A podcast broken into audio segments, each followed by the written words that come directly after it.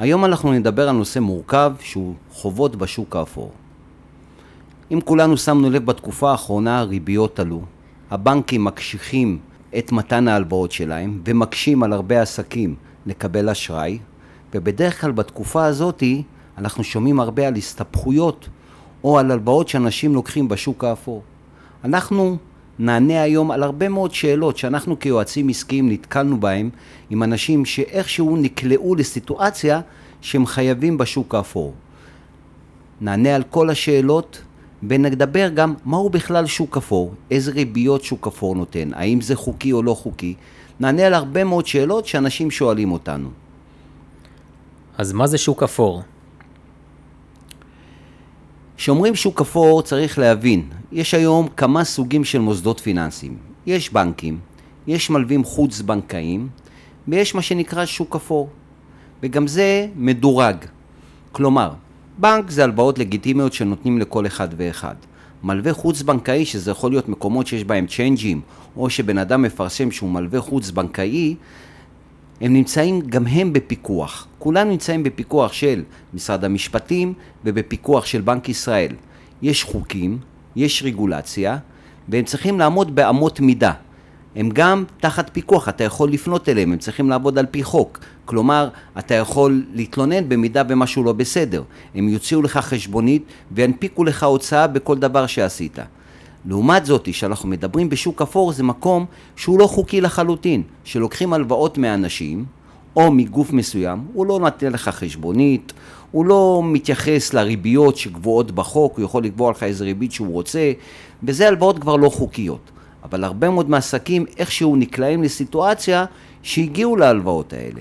השוק אפור, במילה הכבדה שלו, זה מישהו שנותן לך הלוואה, או גוף, או מישהו, ש... או חברה שנותנת הלוואה, שהיא לא כפופה לרגולציה ולחוקים, והיא לא פועלת על פי החוקים.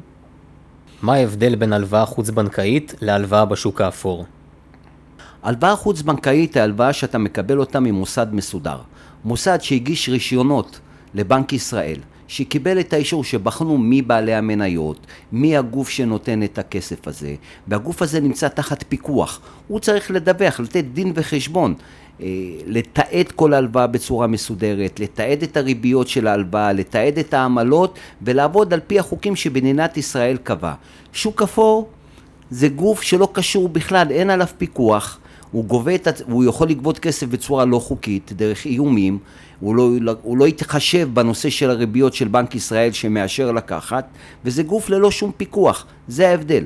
חוץ בנקאי זה שקיבל רישיון מהמדינה לעסוק במתן הלוואות, והשאר של שוק אפור זה אנשים ללא רישיון, שמתעסקים בכסף שלפעמים הוא לא כסף חוקי, הוא לא כסף שמדווח, והם עובדים ללא חשבוניות, ללא רישיונות וללא הגבלה של ריביות.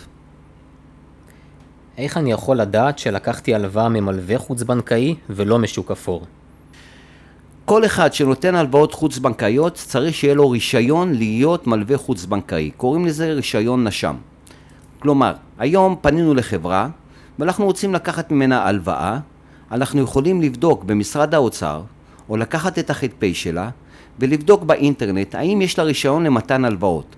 גם לא להתבייש, להגיד לו, תקשיב, אתה מלווה חוקי, אני רוצה לקבל את המספר רישיון שלך, ואיזה רישיון יש לך? יש כל מיני סוגים של רישיונות. יש רישיון לנקות צ'קים, יש רישיון לתן הלוואות, יש גם רישיון קטן שיכול ללוות עד סכום מסוים, ויש רישיונות גדולים שיכולים לתת עד סכומים יותר גדולים. אז כן יש לשאול את השאלות האלה ולבקש את המספר רישיון.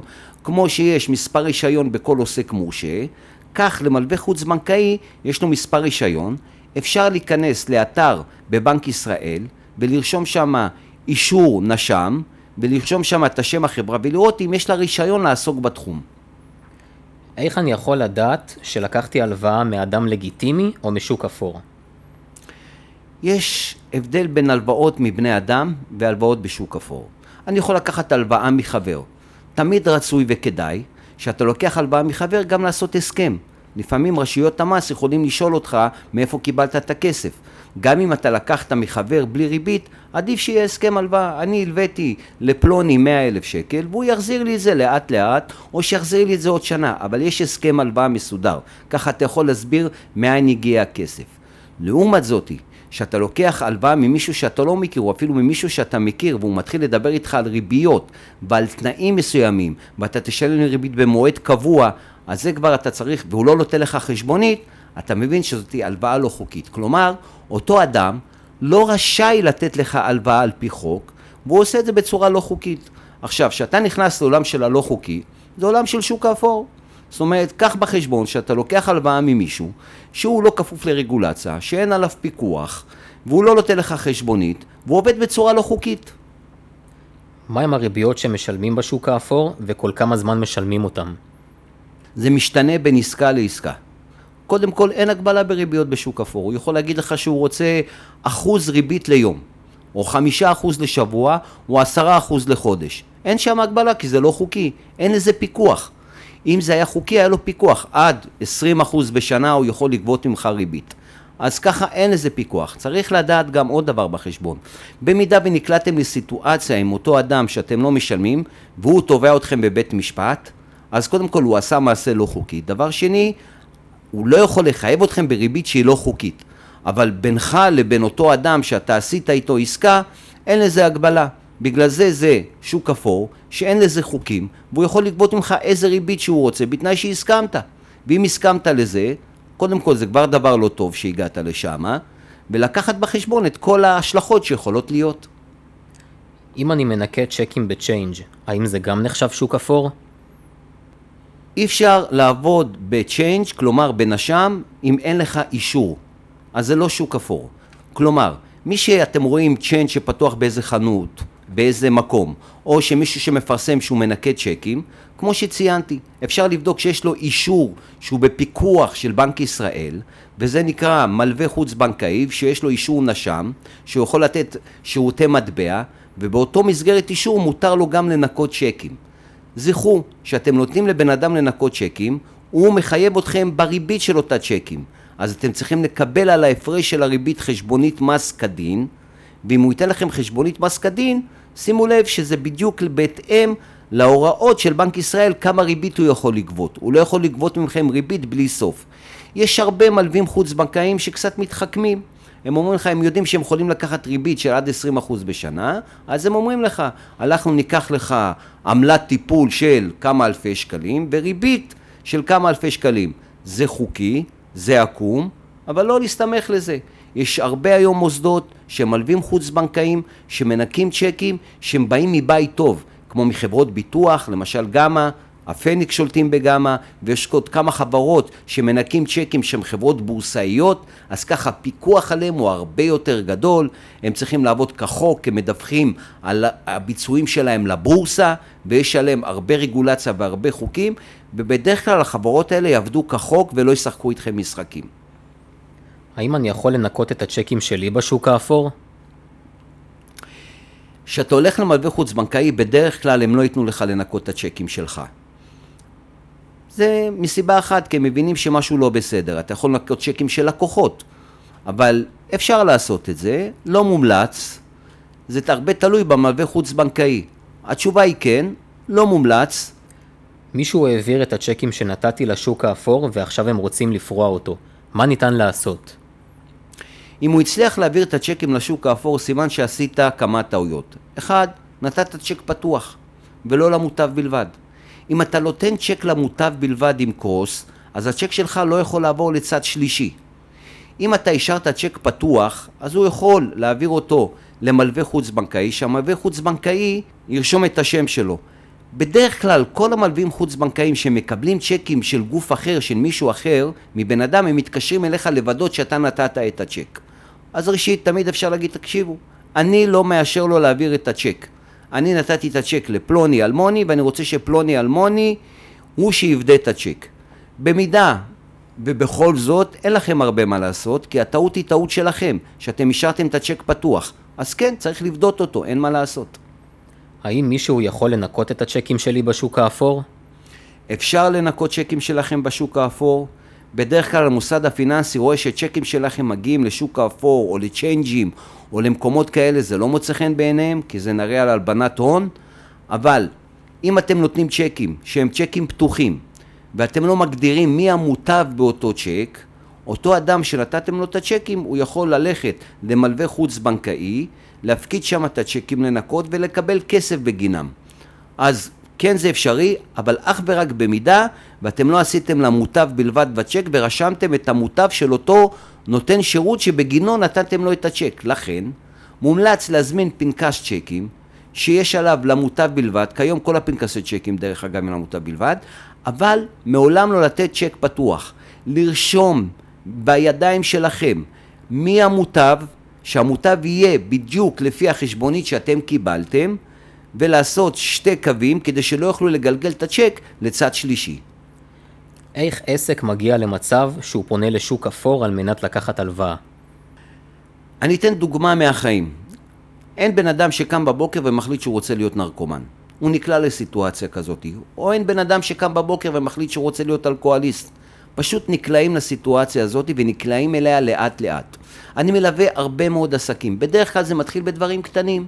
נכנסנו לאיזה קטע של תזרים וחסר לי איזה כמה אלפי שקלים, אז אני אומר, שבוע הבא אני מקבל את הכסף, אני לא רוצה שיחזור לי צ'ק בבנק, אז אתה הולך לוקח הלוואה, ואתה מכסה אותה, ואז הבעיה פתאום יותר גדולה, ואז אתה לוקח צ'ק שלך, נותן אותו לחבר שינקה אותו אצל איזה מישהו, ואתה מקבל את הכסף, ואתה מתחיל להתגלגל, ולפעמים ככה זה מתחיל, בדרך כלל ככה זה מתחיל, או שיש עסקה ממש מדהימה, וכרגע אין לכם כסף שאתם חושבים שאתם יכולים לעשות איתה רווח מאוד מאוד גדול, ואתם אומרים, אני מוכן לקחת את הסיכון שהריבית שם היא מאוד מאוד גבוהה, כי אני בטוח שהעסקה תסתדר.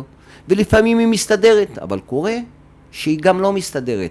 ואז אנחנו נקלעים לסיטואציה מאוד מאתגרת, איך אנחנו מתמודדים עם, הש... עם החוב הזה שנקלענו אליו. אז ראשית כל, ברגע שנדע לשים לנו קווים אדומים, שנגיד, יש דברים שאנחנו לא עושים, כמו אני אף פעם לא אגנוב. לא משנה מה המצב שלי יהיה קשה, אני לא אגנוב, כי אני יודע שזה דבר שאני לא עושה. אז אם אנחנו כבעלי עסקים נדע לעשות לנו את הגבול, לא משנה מה הסיטואציה, לא משנה מה המצב, לא משנה כמה ורוד זה יכול להיות, לא משנה כמה עסקה טובה, יש קווים אדומים שאנחנו כבעלי עסקים מעולם לא נעשה אותם. לא לפני להלוואות של שוק אפור, כלומר הלוואות לא לגיטימיות. אפשר, לבנות, אפשר לפנות למלווה חוץ בנקאי, יש היום הרבה אלטרנטיבות לבנקים, יש היום הרבה מלווים חוץ בנקאיים שהם בפיקוח, שהם חברות בורסאיות, שהם חברות שנשלטות על ידי חברות ביטוח, שאתה יודע שחלילה חלילה אתה תיקלע למצב שאתה לא יכול לשלם את אותו חוב, אז אותה חברה היא תעבוד לגביית החוב אך ורק בצורה לגיטימית. היא תתבע, היא תלך לבית משפט, והיא תיקח עורך דין, ואתה תוכל להתגונן, ותוכל להגיע איתם להסדר. לעומת שאתה תיקח הלוואה בשוק האפור ונקלעת לסיטואציה, גם אם הסיטואציה יכולה להיות אחד למיליון, אבל אתה תיקלע לאותה סיטואציה, שם כבר אין חוקים. ושם ההתמודדות היא הרבה יותר מאתגרת והרבה יותר קשה.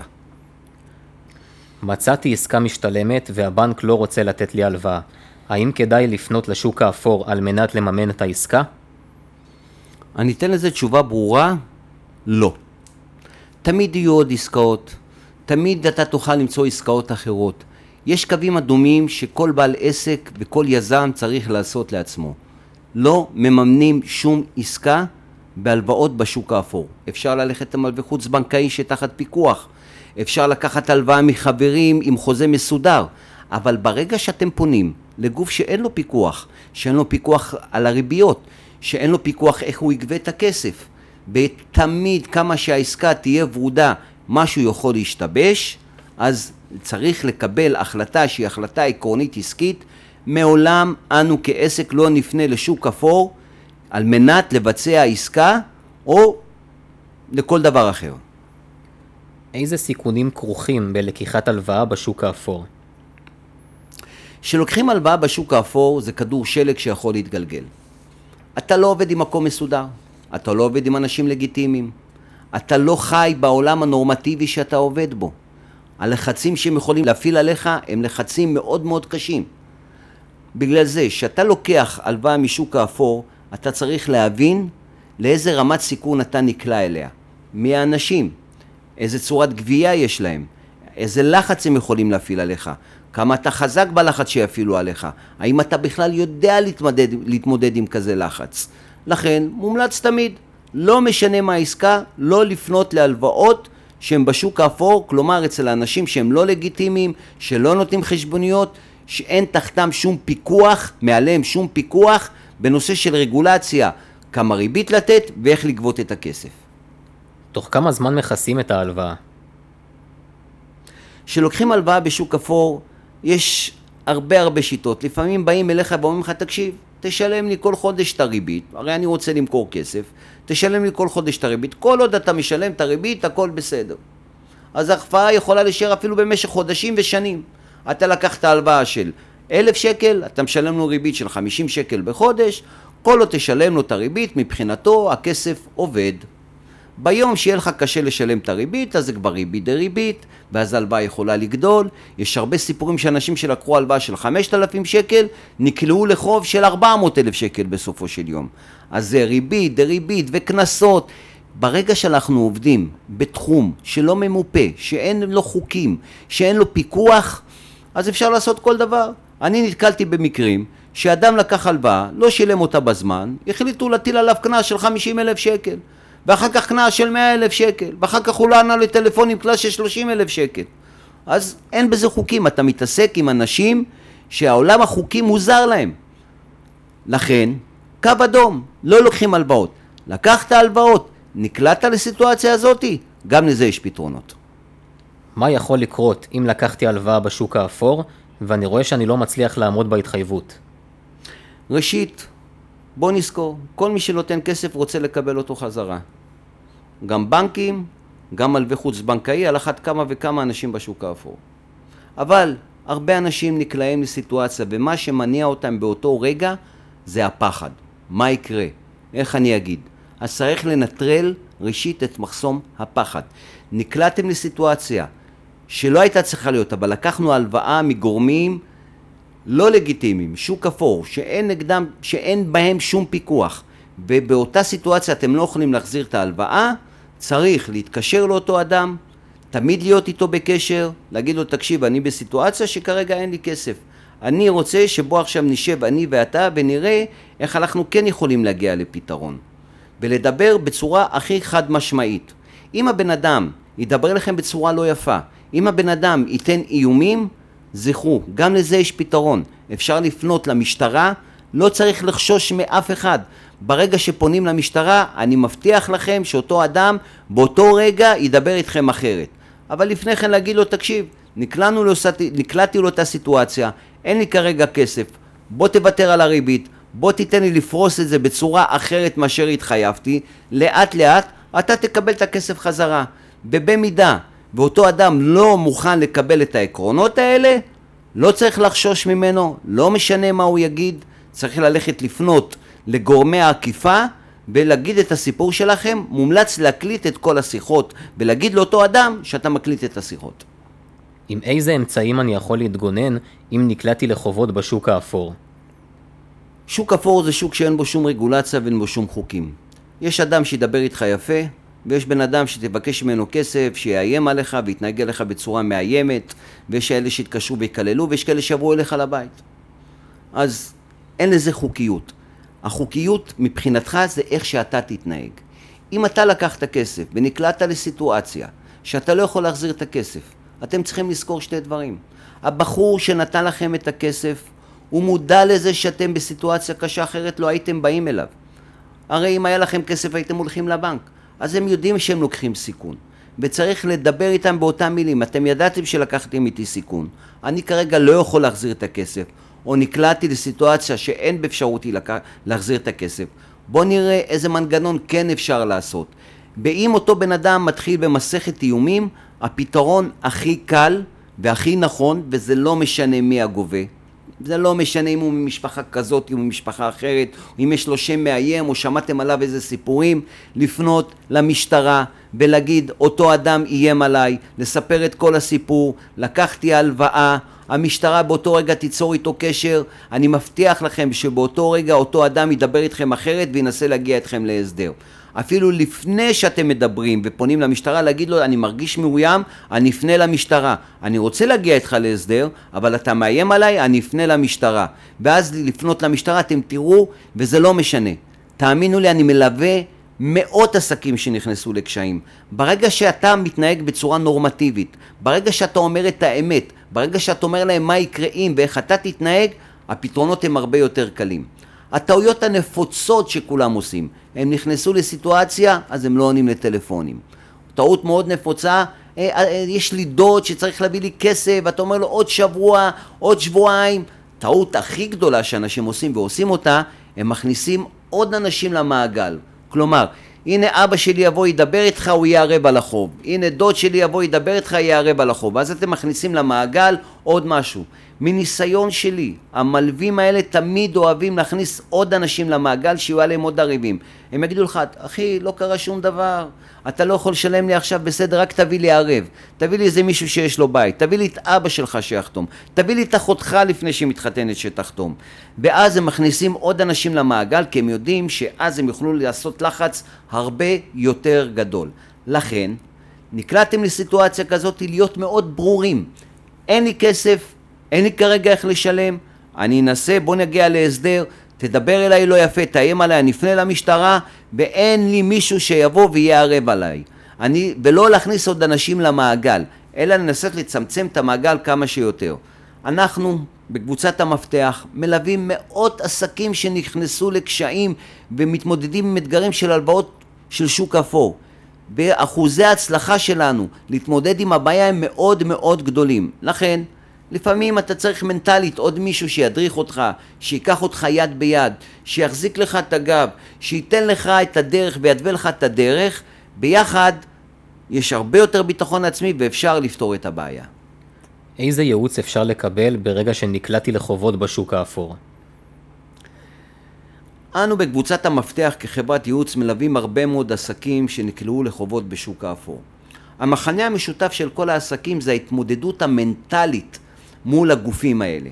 הפחד שמלווה אותם, על זה שהם לא עונים לטלפון, המחשבות שמלוות אותם, שמגיע יועץ פיננסי שמכיר את התחום, לפעמים אנחנו מכירים גם, רוב הפעמים אנחנו מכירים את האנשים ש... שבגינם אתם חייבים להם כסף, כי הם אה, מאוד מוכרים בשוק, או שאנחנו ליווינו עסקים שאיכשהו נקלענו לסיטואציה איתם, אבל בעיקרון צריך לזכור, האנשים האלה רוצים לקבל את הכסף חזרה, ואם אתה יודע איך לדבר איתם, ואם אתה יודע להציג את האתגר שאתה עומד בו, ולהסביר להם שאתם לא ניתנים לסחיטה, שאתם כן נקלעתם לבעיה, וכן אתם בודקים אפשרות איך להחזיר, אבל שלא להגדיל את המעגל של הקרובים, ולא להביא עוד ערבים, ולא לספר סיפורים, אלא לדבר בביטחון עצמי, ולנסות למצוא לפתרון. יועץ עסקי טוב יודע להדריך אתכם בנושא הזה, אין הרבה יועצים עסקיים, כי בדרך כלל כשהם שומעים את זה הם כולם מפחדים, למה לי להכניס את הראש למיטה חולה. אצלנו אנחנו מטפלים בהרבה מאוד עסקים כאלה עם הצלחות מאוד מאוד גדולות. נקלעתי לסכסוך עם השותף והוא הביא לי אנשים מהשוק האפור. איך אוכל להתמודד? כחברת ייעוץ אנחנו מטפלים בהרבה מאוד עסקים שנקלעו לקשיים ולפעמים הקשיים נובעים מסכסוך בין שותפים. בדרך כלל אני ממליץ לשותפים שעושים עסק ביחד למסד את המערכת יחסים שלהם בהסכם, שבהסכם יגידו מה יקרה אם, אבל לפעמים יש עסקים שנקלעים לחוסר אמון מוחלט בין השותפים, כלומר אני חושב שהשותף גנב אותי ואני אראה לו מה זה, ופתאום לשותף הזה שזה חבר שבא ומתערב, אז ראשית צריך להבין את השפה של הסכסוכים. ואת השפה של העולם העברייני או של השוק האפור שנכנס אליך כדי לפתור את הסוגיה. אז זו שפה אחרת לגמרי. יועץ עסקי טוב יודע לדבר את השפה הזאת כי הוא בא מהשטח. אנחנו יודעים לעשות את זה. לדוגמה, השפה צריכה להיות מאוד ברורה, לא לתת פתח. כלומר, גם אם הוא יביא חבר ויגיד לו, תשמע, אני רק רוצה לדבר, לבדוק, לא לתת לזה פתח. אדוני, אתה לא קשור אלינו, אל תתערב. אם תתערב, יהיה משטרה. אנחנו עובדים בצורה מסודרת, סכסוכים פותרים בבית משפט, סכסוכים לא פותרים דרך גורמים שלישי. יש מגשרים חוקיים, יש בתי משפט. זו צריכה להיות המנטרה בכל סכסוך עסקי בין שותפים. ששותף מסתכסך עם שותף, הוא יכול ללכת למגשר, הוא יכול ללכת לבורר, הוא יכול ללכת לבית משפט. ברגע שהוא מערב צד שלישי או איזה גורם עבריין, אתם צריכים להבהיר לאותו גורם שאתם לא מרשים לו להתערב בסכסוך, וגם להבהיר לו שאותו סכסוך, במידה ומישהו ייכנס לאותו סכסוך בניגוד לרצונכם, יהיה פה תלונות במשטרה ויהיה פה פנייה למשטרה בנושא הזה. בדרך כלל כשאנשים מבינים שיש פה משטרה מעורבת, שאתה בן אדם שלא מרשה לזה להיכנס, גם אותו עבריין שרוצה לעזור אומר מה אני צריך את הבלגן הזה, הבן אדם הזה הולך להביא לי משטרה, מה אני צריך חקירות, אבל ברגע שאתה נותן איזה פתח ואתה פתאום אומר לו, כן, בוא תקשיב, אני אתן לך כבוד, בוא נדבר. אתה מכניס את עצמך, פתחת את הדלת, וברגע שהם בתוך הבית, קשה מאוד להוציא אותם. לכן, נקלעתם לסכסוך, אפשר לפנות אלינו כחברת ייעוץ שיודעת לטפל בסוגיות האלה שבאות מהשטח, ובאותו רגע להדריך אתכם ולעבוד ביחד איתכם, על מנת לא להיקלע לסיטואציה מסוכנת כזאת. מהן הפעולות הראשונות שאני צריך לבצע אם אני בחובות לשוק האפור, ואיך יוצאים מזה? הפעולות הראשונות שצריך לבצע, קודם כל להתחיל לתעד כל דבר ודבר. לתעד ממתי לקחתי את ההלוואה, כמה ריביות שילמתי ההלוואה, לתעד את כל השיחות, ולתעד כל דבר ודבר, כי זה יכול להגיע חס וחלילה גם לתלונות במשטרה. אז ככל שהכל יהיה יותר מתועד, יהיה לכם יותר כלים להתמודד. זה דבר אחד. אז לתעד, זה הפעולה הראשונה. הפעולה השנייה, להעמיד את המצב בצורה המדויקת. אין לכם כסף? להגיד, כרגע אין לי כסף. לא לספר פנטזיות, יש לי דוד ממרוקו שיביא לי כסף, יש לי דוד מארצות הברית ישלח לי כסף, אני הולך לדבר עם אחותי שבאה, אולי אני אגייס, אבא שלי ישעבד את הבית, אולי אני אקח ממנו כסף, ואז אתה אומר, אני ארוויח קצת זמן עד שהדברים יסתדרו, אבל אז אתה מתחיל לה, להגדיל את המעגל של האיומים נגדך. תזכרו, אלה שרוצים לגבות את החוב, ככל שהם יראו שיש סיכוי שיוציאו ממך את החוב, הלחץ עליכם יהיו הרבה יותר גדול. כלומר, אם אתה תגיד לו, אבא שלי צריך להביא לי כסף, הוא ילחץ אתכם עוד יותר, וילחץ את האבא, ויגיד לך שיבוא יחתום לי בינתיים ערבות. אבל ברגע שבאותו רגע שנקלעתם לסיטואציה, אתם יודעים להעמיד במקום ולהגיד, שמעו חבר'ה, אין לי כסף. אני לא הולך לפנות לאבא שלי, אין לי משפחה שתעזור לי, וגם עם זה אני לא רוצה שיעזרו לי, אני אתמודד עם זה לבד, ולהגיד, הכל מתועד אצלי, בוא נגיע להסדר, בוא נראה כמה שילמתי לך עד עכשיו, כמה הרווחת ממני עד עכשיו, לפעמים הם הרוויחו כבר את הקרן כמה וכמה פעמים, אז הם יגיעו איתך להפשרה.